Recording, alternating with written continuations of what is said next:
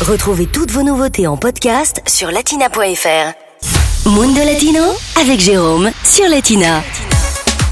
Allez, aujourd'hui dans Mundo Latino, direction la Bolivie pour découvrir la Feria a la Cita. C'est parti.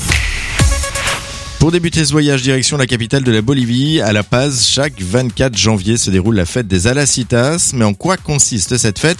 Réponse d'Éric de l'Alliance française de La Paz. Elle se fait bien entendu dans tous les lieux cultuels de la ville, mais euh, surtout autour du Parc Urbano, qui est le grand parc du centre de La Paz, où vont venir euh, des centaines de petits marchands vendre des miniatures, et des miniatures qui vont représenter toutes les choses que les Boliviens aimeraient voir se réaliser euh, dans l'année qui va suivre. Et on va aussi, pour accompagner ces achats, boire du happy, qui est une boisson euh, à base de maïs, et manger des buñuelos, des petits beignets. Et ces miniatures, eh bien, on en retrouve de toutes sortes. On va acheter des mini-diplômes si on a des enfants qui passent des examens. On va acheter des petites maisons si on espère offrir à quelqu'un un projet de construction. Et on va acheter, bien entendu, des petits objets qui vont symboliser les souhaits que l'on fait. Donc, par exemple, si on a une jeune fille à marier, on va lui acheter un coq. Si on a un jeune homme à marier, on va lui acheter une petite poule. Et ainsi de suite, on va acheter des petits objets que l'on offre. C'est surtout une fête du partage, une fête euh, de la convivialité.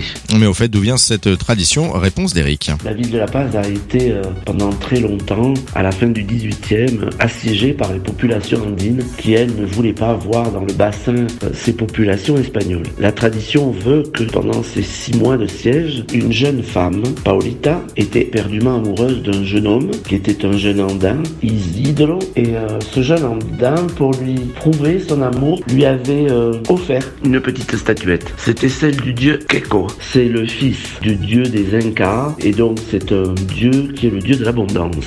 Et ce, ce soir, où Paolita ne trouvait pas le sommeil, et eh bien pendant le siège, elle, elle a regardé son amulette et elle s'est rendue compte alors qu'autour de la statue était déposée la nourriture andine. Elle a pu ainsi, grâce à elle, vivre et survivre au siège espagnol.